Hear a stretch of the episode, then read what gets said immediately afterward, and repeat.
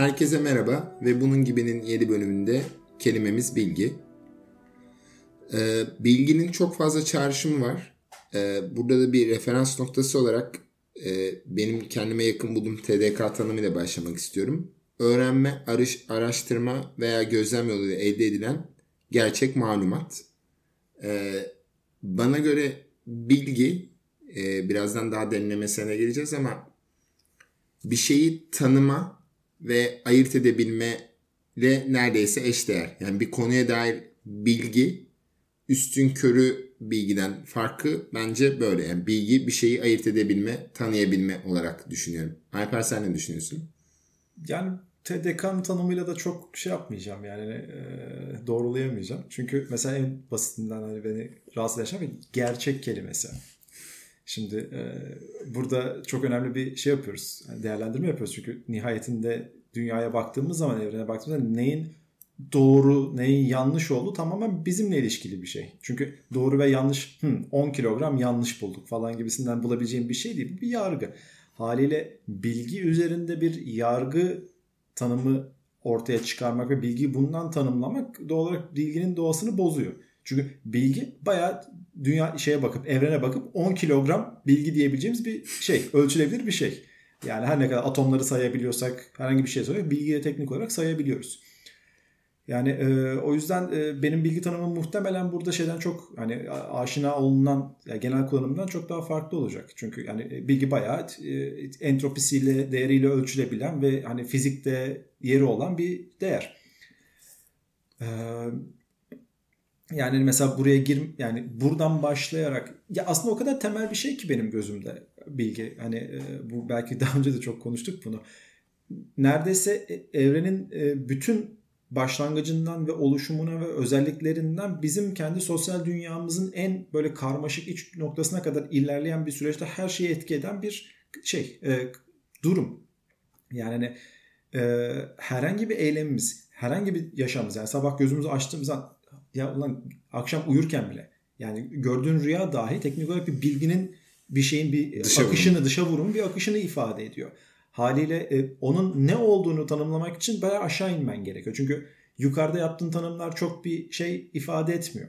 Yani burada mesela e, yani mesela çok nasıl ifade edeyim e, akademik olarak çok arkası olmamakta bir bilgi hiyerarşisi işte informatik hiyerarşisi denen bir şey var. Böyle piramit var çok sevdiğimiz üzere. Akof'un ilk adlandırdığı şeylerden biri bu.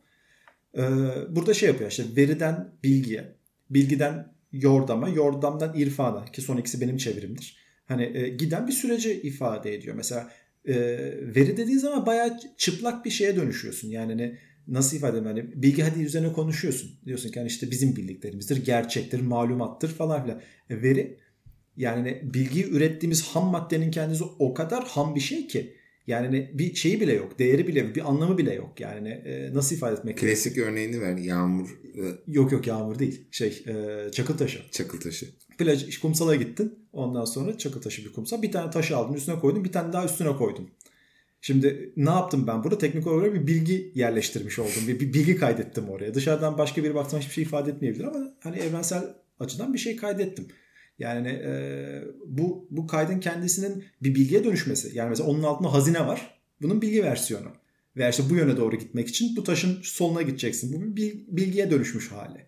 Hani sol tarafın bu taşların gelenek olarak hepimizin toplumsal olarak hani bu taşları dizme eylemini yapmamız bizim artık bir yordama veya bir irfana ulaşmamızı ifade ediyor. Çünkü artık kültürel olarak bizim işimize yarayan bir hali var bunun. Ee, bu yoğunlaşma içindeki değer ya da toplumsal değerin ya işte beşeri değerin giderek artışı o veriden bilgiye yoğunlaşan yani şeyi artan entropisi düşen özelliği e, bilginin şeyini ifade ediyor, değerini ifade ediyor. E, o yüzden ölçülebilen bir şeyin üzerine gerçek işte malumat işte e, işte şöyle bilgi böyle bilgi hani nasıl ifade etmem gerekir? Dünyayı hep karmaşık algılamaya çalışırız ya. Yani sanki her şey çok karmaşıkmış gibi gelir insanlara doğal olarak. Aslında çok basit bir gerçekliği var. O yüzden bundan öteye bir şey ifade etmiyor. Bunun üzerine kurduklarımızsa bizim sorunumuz, bilginin değil. Şimdi burada peki şunu söylemek istiyorum. TDK'nın şu e, tanım hakkında düşünüyorsun. Kurallarla yararlanılan e, kısım e, veriye yöneltilen anlam. Bu senin dediğine yakın mı? Veriye yöneltilen anlam doğru ifade olur. Çünkü e, yani veri dediğin şey insanı gerektiriyor. Yani e, daha net açıklamanın. Yani verinin bir anlamı yok aslında. Toplanmış kayıtlar. Bir şeye bakıyorsun ve ha bu böyledir diyorsun. Bu kadar. Şimdi insan zekasının çalışması sonucu ortaya çıkan düşünce ürünü malumat. Mesela ben bu anlamda bilgi e, yani daha İngilizce düşünürsek information veya danışma diyoruz ya biz. Mesela yurt dışında information biz bir, bir yerde bir e, turist olarak gittiğimiz bir yerde veya bir AVM'de danışma olarak yapıyoruz. Şimdi burada mesela bende bilginin bu çağrışımı neredeyse hiç yok. Bilgi benim kafamda bir şeye dair özgülenmiş ve onu tanımaya ve diğerlerini ayırt etmeye dair. Yani bu TDK tanımlarında yok. Ama benim için bir konuda bilgili kişi onun adını doğru koyabilen veya e, yanlış veya benzer anlamda değil doğru kullanabilen kişi bilgiye sahiptir. Bunun klasik örneği de hani satrançta e, işte şahın önündeki iki piyonu çıktım. Vezir öyle çapraza gittim der satrancı az bilen bir kişi. Satrancı az çok hakim bir kişi ise şey der. Bu İspanyol açılışı. Diğerler ki e, bu e, kapalı İspanyol veya kırışmalı İspanyol'da. Hatta daha fazla bilgi sahibi olduğunu der ki Hı, abi bu işte Anant Karsan maçı. Şimdi bana göre bilgi tam olarak e, onu diğerlerinden ayırt etmeye dair e, durumun adı bilgi. Yani bir konuya dair bilgin varsa bu aynı şey gibi. Biz iyi niyet deyince iyi niyetin neyi kapsayıp kapsamadığını biliyoruz. Ee, sıradan bir vatandaş veya hukuk eğitimi almış biri şey diyor. Abi benim bir suçum yoktu. Şimdi biz o ama iyi niyeti bildiğimizde aslında oradaki alakalı tartışmaları da biliyoruz. Neyin iyi niyete girip girmediği, neyin suistimal edip olmadığı ya da şu an bu podcast dinlediğini düşünmüyorum ama Doğan'ın dediği gibi ben büyünce iyi niyetli üçüncü kişi olacağım. Hani mesela iyi niyetli üçüncü kişi kapsamındaki gibi aslında e, tüm bu akademinin ayrışması ya da spesifikleşmesi ya da felsefenin her şeyin temeli olması ama aslında bölümlere ayrıldıkça psikoloji, antropoloji gibi şeyler yeni olduğunu kabul edersek aslında o ayrışma tam olarak da o konudaki bilgilerin artması ve artık ayrışmak zorunda kalması. Yani bilginin bu kadar kurumsallaşmasındaki sebep de aslında bu farkları dizayn edebilmek. Eskiden medresede ya da kilise eğitimlerinde ya da işte e, Darwin mesela aslında bir papaz. Yani şimdi ilk çıktığı noktada ilahiyatın altında olan konular bugün kendi başına bambaşka bir konuya doğru gidiyor. Bana bilginin ilk çağrışımı hep tanıyabilme, farkını yapabilmek ki senin verdiğin örneğe geri dönersek mesela ben Alper'i bilirim veya Seçkin'i bilirim deki mana da odur. Yani atıyorum Alper e, şu an mutlu ama işte yapıyor veya seçkinin öyle durduğuna bakma ben onun iyi olmadığını biliyorum. Şimdi aslında bilginin bir de böyle bir boyutu var. Yani sezgisel bir boyutu da var. Ee, Sezgi dedim beni kaybettin Seçkin. Buraya kadar iyiydi. Buraya kadar iyiydi. Hatta ben yani şey mesela insan zihni kısmına bile takıldım. Yani demin okudun yani başta evet. okuduğun şeyde. Mesela sorum İnsan zekasının çalışması. Şimdi, fark etmez e, bu açıdan. Sorum şurada olacak. Şimdi bahsettiğin açılışları bilen bir grup insanından ve bunu tanımlanabilmelerinden bahsettin. Bütün bunların yazılı olduğu bir kitap bu bilgiye haiz midir? Ee, tabii ki hayır. Yazıyor içinde ama. Ama bunu kullanamıyor. Kullanması gerekmiyor ama bilgi orada. Yani işte o zaman kitap da biliyor. Tamam işte. Burada yani berim, işlemle bilgi arasındaki ayrım yapamamaktan gelen bir karışıklık var. Sezgi de yani dediğin sezgi ifadesi de bana bunu şey yapıyor. Ha ben bir şey görüyorum, sonuçlarını anlayabiliyorum ama aradaki ilişkiyi algılayamıyorum. Sezgi bu, sezgi. Hani şey o, bu kaçamak yani. yani sezgidir, sezgi. Sezgidir, sezgi. Çok ses çıkarma. Yani e, kitabın bununla bir şey yapamıyor olması veya hani bir şey göremiyor olması o bilgi işleme kapasitesinden eksik olmasını ifade ediyor. Ama kitabın içinde bahsettiğin açılışların tamamının bilgisi var. Evet. Zaten burada gözlem sorunu orada. Yani biz insan olarak bir şeye baktığımız zaman onun bilgi olup olmadığını anlamlandırabiliyoruz. Hani bir şey hipotez olarak bir şeye bakabilecek ama bir yorum yapamayacak olan bir şey ona baktı. Varsın bir kamera. Kitaba çevirdim. Kitap kameraya bakıyor. Kamera kitaba bakıyor. Hiçbir şey olmuyor aslında ortada. Çünkü onun arkasında bir şey yok. Ama sorun şurada olacak şimdi.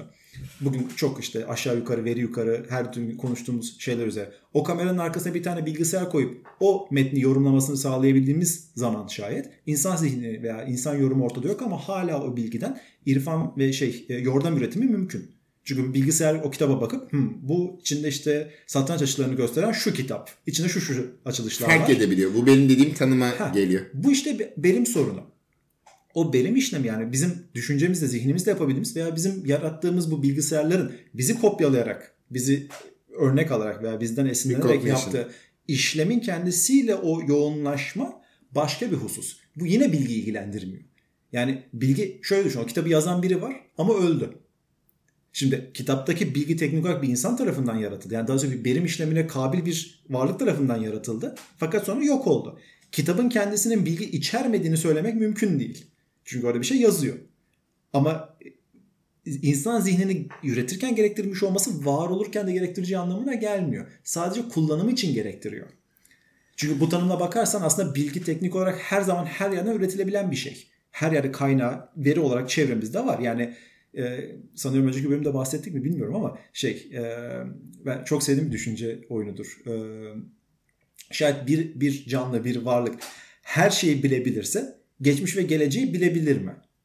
Evet bu Laplace şeytanı Şimdi muhabbeti. Laplace şeytanı muhabbeti. Bas, biz kendi aramızda konuştuk ama podcast olmadı. Yani Laplace şeytanının kendisi veriden bilgi üretebiliyorsa bunu yapabileceğini varsayıyorduk bugüne kadar. Ama onun da mesela fiziki sınırları ortaya çıktı. Haliyle bilgi veri her yerde var. Bundan bilgi üretebilmek ve bunu işte kaydetmek veya işte satranç açılışında karşındaki şeyini rakibini alt üst edip ha ha bak ben bu açılışı biliyordum diyebilmenin avantajını sağlamak bir insan zihni değil sadece bir berim. Bundan işlem yapabilme gücünü gerektiriyor. O yüzden hani orada bir sezgi yok. Orada sadece bir eksiklik olabilir en iyi ihtimalle. Şimdi burada iki noktada değineceğim. Bana iki tane açılım yaptım. Biri şu e, kitap bunu biliyor mu veya bilgisayar bunu biliyor mu? Burada Uzbek'e referans vermek gerekirse e, Beyin Ekran kitabında şöyle bir şey der. Eski özellikle filmler makarada olduğu için aslında bir yerlerde makaranın kendisi düşünüyor mu? Yani filmi çekildiği andan itibaren aslında o orada o sahneler ve kareler olduğu için aslında film çevrilmeye devam ediyor. Aslında bu yüzden yine aynı mantıkla her kitabı yeniden okumak, daha önce okuduğun bir kitabı bile okumak aslında yeni bir okumaktır. Çünkü daha önceki bilgilerin üst üste iki kere okumak dahi yeniden okumaktır. Çünkü o kelimelerin çağrışımları ve ikinci kez görmen veya işte twistli bir kitapsa veya kuramsal bile olsa başka şeylere dikkat etmeye başlarsın. Ve o yüzden aslında okumak yeniden okumaktır ve filmler biz onları izlemesek de bir yerlerde düşünmeye devam ediyorlar. Burada düşünce eylemi üzerine diyordu Ulus Baker. Şimdi burada satranç dediğin şey şu çok ilgimi çekti. Bu e, bence senin e, sevdiğin Shannon'a doğru da gidecek bir yol. E, tabii podcast dinleyenler seni birebir tanımadıkları için Alper herhangi bir konuda eğer yarım saat aşarsa bir şekilde Shannon'a ve onun ulularına doğru gider konu. Şimdi e, buradaki ilginç olan bir şey var. Mesela satrançta bizim insani olarak teori dediğimiz mesela dinleyenlerden satranç bilen biri varsa E4, E5, At F3, At C6, Fi C4, Fi Ceyhan 5 e, C3 hamlesi. Mesela bu kapalı İtalyan veya D3 hamlesi. Bu biz buna bir açılış diye bizim bir teori diye bildiğimiz bir şey var. Bazen de teoride olmayan ama bilgisayarın oynayabileceği hamleler var. Yani biz insan olarak ihtiyatlı oynayamadığımız şeyler var. Fark da şurada ortaya çıkıyor. Bazı yerlerde bununla ilgili teori dediğimiz şey daha önce oynanmış ve süre gelen bir şey ve belli yapılara, öngörülebilir yapılara gidiyor. Bazı yerlerde bilgisayar hamleleri devreye giriyor ki biz buna ev hazırlığı diyoruz. Modern satrançta özellikle de yaklaşık olarak bir kesit vermek gerekirse 2010 yılından itibaren artık kitaptaki teorik bilgiden daha ziyade şöyle dilde de şöyle bir karşılıyor. Sor bilgisayara burada bu hamle var mıymış? Çünkü diğer taraf da biliyor. Ben de biliyorum. Belli bir süreden sonra artık e, satranç şuraya doğru gidiyor. Bir bilgi yarışması veya bir e, matematiksel formülü bilip bilmemeye doğru gidiyor. Olur mu? Bununla uğraşmaya gerek yok. Al sana türev. Hani bir nevi Pokemon kartına doğru dönüşüyor. O yüzden de aslında burada şu ilginç bir şey. Bizim insan olarak teori dediğimiz ve yıllarca satranç kitaplardaki teoride bu var yok. Bilgisayar diyor ki bak bu da varmış. Aslında bilgisayar satrancın perspektifi değiştirdi. Çünkü daha önceden biz bunu oyna, bu oynanmadığı için, o açılış o hamle oynanmadığı için örneğin yine satranç sevenler bunu yapabilir. Bakabilir. Ee, şey Aronyan Kramnik maçı. Mesela bir yerde kare G8 geliyor. Normalde bu teoride olmayan bir hamle. Bu bir ev hazırlığı. Ve o maçta e, Kramnik yeniyor. Ve hatta adam kariyerini bırakmak üzereyken e, millet de şöyle bir yorum yapıyor. Adamın hani kenarda köşede tuttu. Alakasız bir yerde böyle bir şey yaptı. Adamın nasıl bilgiler var? Ya şimdi burada şöyle bir komik bir şey var. Biz insan olarak deneyimleyemediğimiz bir şey bilgisayar. Abi siz denemediniz ama aslında bu da var demesi. Bu konuda ne düşünüyorsun? Ah, entropi. yani e, Shannon'a buradan gelirsin çünkü Shannon mesela çok amatör de olsa iyi bir satranç oyuncusuymuş mesela. Pek çok şey gibi e, bilgisayar bilimcisi gibi sevmiş o da şeyi. Hatta ilk otomasyonunu yazmaya çalışan da Shannon. E, başarılı olabildim emin değilim. Okuduğumu hatırlıyorum sadece. Yani e, burada insanların alışkın olduğu hamlelerin üzerine bir bilgisayarın yeni bir şey ortaya koyabilmesi çok şaşırtıcı bir şeydi. Çünkü bizimle ilişkili bir şey. Yani e, insanlar olarak biz zaten birçok yani elde ettiğimiz bilgileri ham haliyle kullanmayı zaten yapmıyoruz. Yani şöyle düşün ki elimizde bir grup bilgi var. Her bunu kullanmak istediğimizde sıfırdan bunun üzerine yeniden düşünüp sonucu tekrar tekrar çıkarmıyoruz. Sonucu çıkarıyoruz ve bu sonuçtur deyip bilginin kalanını çöpe atıyoruz. Yani açılışlara isim verilmesinin işte bu hamlelerin belli bir e, şey hani e, örüntü içermesinin ve bunların bu şekilde çalışılmasının şaşırtıcı bir tarafı yok. Yani nasıl ifade etmem gerekir? Geçen yine bu örneği verdim bazen şaşırıyorum ama yani aspirin mesela. Yani şu anda aspirinin başımıza baş ağrısına iyi geleceğini biliyoruz ama aspirinin ilk zamanlarda işte e, söğüt ağacının yaprağındaki salisilik asidin bilmem ne yapılmasını anneannenin, anneannesinin, anneannesinin öğrendiği bir şeyden geldiğini bilmiyoruz. Yani o aradaki bağ kopmuş durumda. Bu işte irfan yani daha yordam olarak algıladığımız yoğunlaşmış yöntemsel bilgi bunu ifade ediyor. Bir bilgisayar bunu kırıp geçmesinden hiçbir şey yok, gariplik yok. Çünkü bilgisayarda böyle bir şey yok.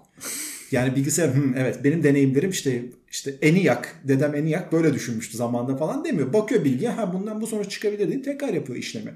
Yani o yüzden e, yani Shannon'ın da aslında buradaki teorisine bu kadar basit her dakikada Shannon'a geri dönmemin sebebi burada. Gerçekten 28 sayfa yazılmış dünyanın en güzel şeylerinden bir tanesi olabilir. Çünkü bu konu üzerindeki bütün gizemi aslında kaldırıyor ortadan. Yani zamanla mühendisler de böyle düşünüyor. Yani iletişim bir sorun. Bilgiyi aktaramıyoruz. Ya bilgi şöyle bilgi, böyle bilgi vardır. Şu tarafta ki ya kesin tatavayı bir tane bilgi vardır. Onu da ölçüde bittir şu şekilde algılanır diyor.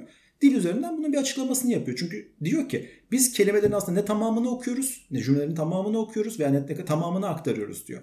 Biz karşı tarafla aramızdaki ortaklık ortaklığımızdan o aradaki sadece eksik olan kısmı tamamlıyoruz diyor. Ve bilginin etrafındaki o sosyal ve beşeri şeyi sıyırıyor ve kalan böyle somut şeyi gösteriyor. Bu kadar diyor. Bilgisayar da bu kadar zaten. Zaten o gizem ortada olmadığı için net bir şekilde görebiliyor durumu. Yani bakıyor düzene ha diyor 2 trilyon hamle sonra bu böyle olacak diyebiliyor.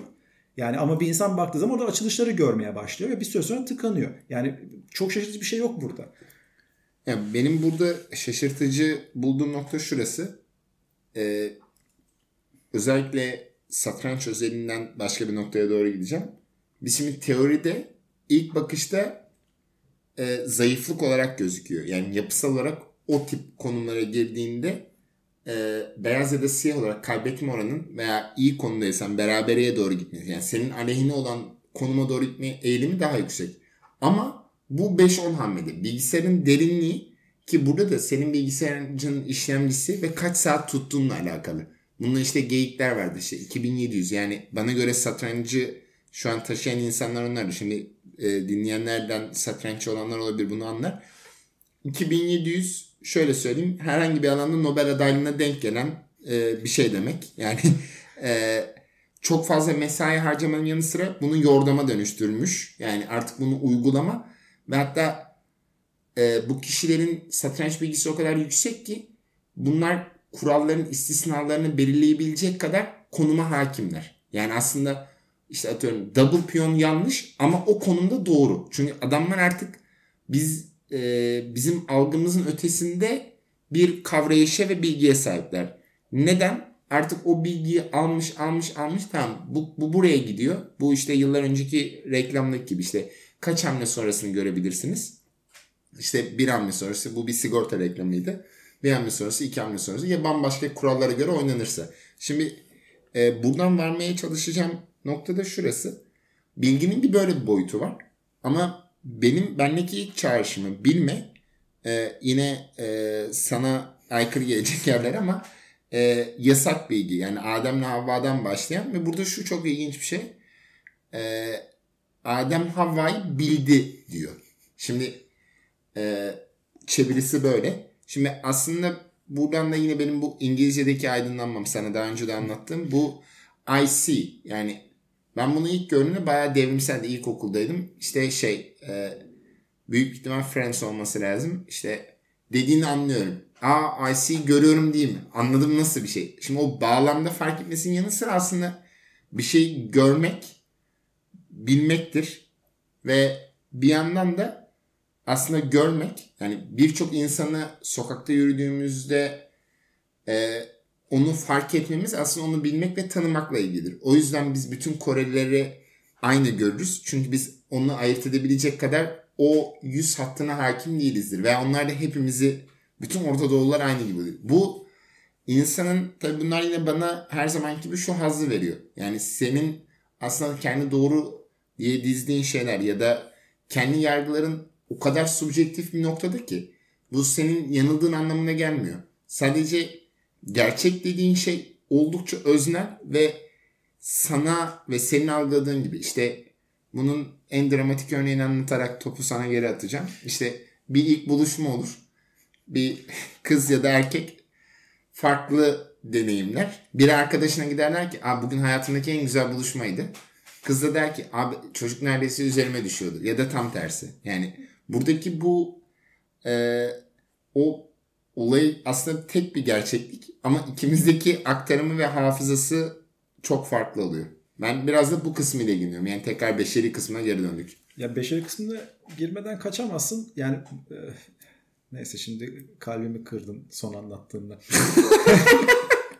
şey e, bilginin yasak olması tamamen bizimle ilgili bir şey. Ama e, her zaman bu kast yani şimdi tabii burada şey gibi düşünüyor böyle sanki çok büyük şeytani bir e, düzen varmış ve şeyi saklıyormuş böyle ne bileyim işte Vatikan gibi veya işte bir aristokrati Prometheus. gibi ya da veya tam olarak hani mitolojiden gireceksen ama yani e, biz bunu aslında biraz programlıyız.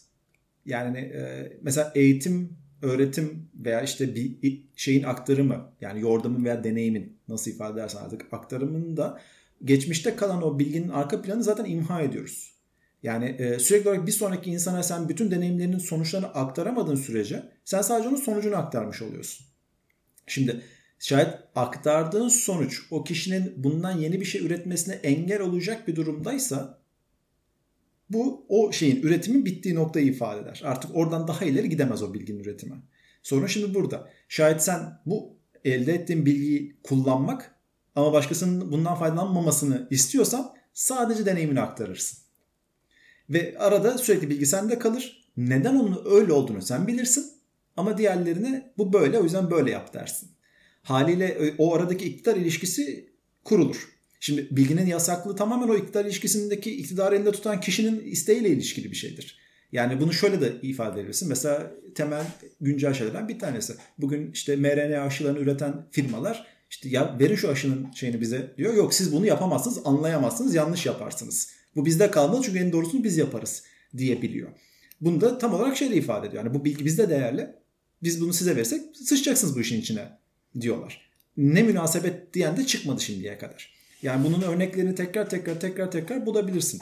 Çünkü bu aynı zamanda dediğim gibi demin söylediğim gibi Adem'le Havva'nın üretimine kadar, mitine kadar gidiyor. Yani yasak elma, niye yasak? Öyle. Yani veya işte dünyaya düştün yasaklar var. Neden? bir yerde var. Ama o yasağın var olması, koyulabilmesi ve o bir şeyin o konudaki tabulaşması veya o bilginin oradaki yokluğu var olan tarafla yok olan taraf arasındaki şeyi değiştiriyor. Güç dengesini değiştiriyor. Yine entropi. Ama yani ne? Hop yine entropi. yine entropi.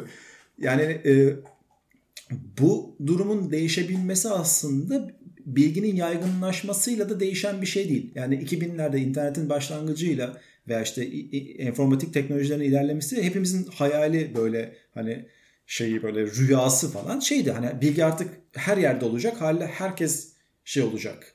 Nasıl söyleyeyim? irfan sahibi olacak. Böyle dünya kopacak gidecek falan diyorduk. Hayır öyle olmadı.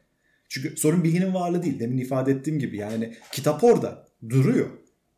Her türlü bilgi. internet orada. Her şey orada isteyebileceğin. Fakat ona sen ona bakıp o irfanı üretme çabasına girmediğin sürece ve veya biri bunu sana vermediği sürece bu asla olmayacak. Haliyle bilginin yoğunlaştığı alanlarla az bulundu veya irfanın yoğunlaştığı alanlarla az bulunduğu aranızda bir iktidarı ilişki sürekli sürecek. Buna yasak diyebilirsin, gizli diyebilirsin, patent diyebilirsin. Evet yani, ben de tam buraya gireceğim. Yani ne dersen de ama toplumsal olarak bu güç iktidar ilişkisi her zaman bilgi üzerinden kurulur. Ve bu haliyle kalacak ta ki biz bunu geri alıncaya kadar. Şimdi tabi burada e, bir anti Google manifestosu olmak üzere bir de burada şu nokta var.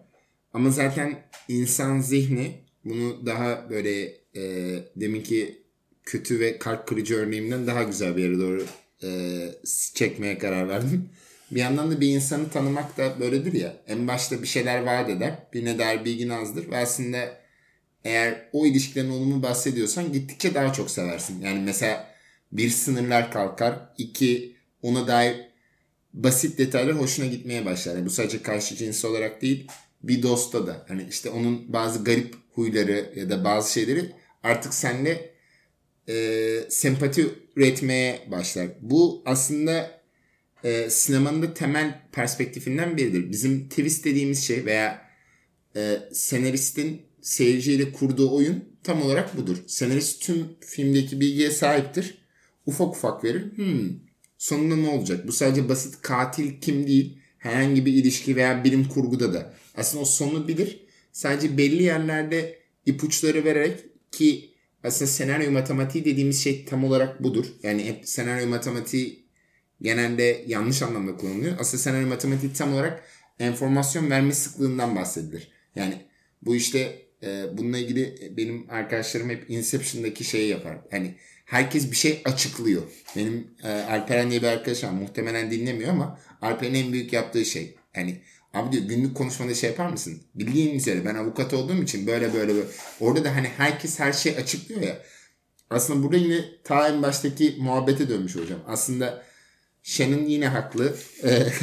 aslında biz iletişimi kurduğumuzda bazı şeyleri bildiğimizi ya da önceki bilgilerimizi kenarda bırakarak devam ederiz. Yani iki hukukçu konuştuğunda artık iyi niyet üçüncü kişi ya da işte culpa in conterendo ya da e, iyi niyetin suistimali gibi kavramlar değil. Onlar zaten bilinir ve masaya öyle oturulur. Aslında denk bir ilişki ve bilgi seti üzerinden devam edilir.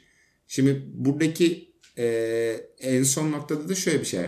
Bu bilginin hiyerarşisinde bir de hiyerarşinin bilgisi gibi bir nokta var. Aslında bir şeye dair daha fazla bilen kişi zaten örneğin Google e, algoritmaları. Aslında bu tam demin dediğin iktidar ilişkisine de denk geliyor.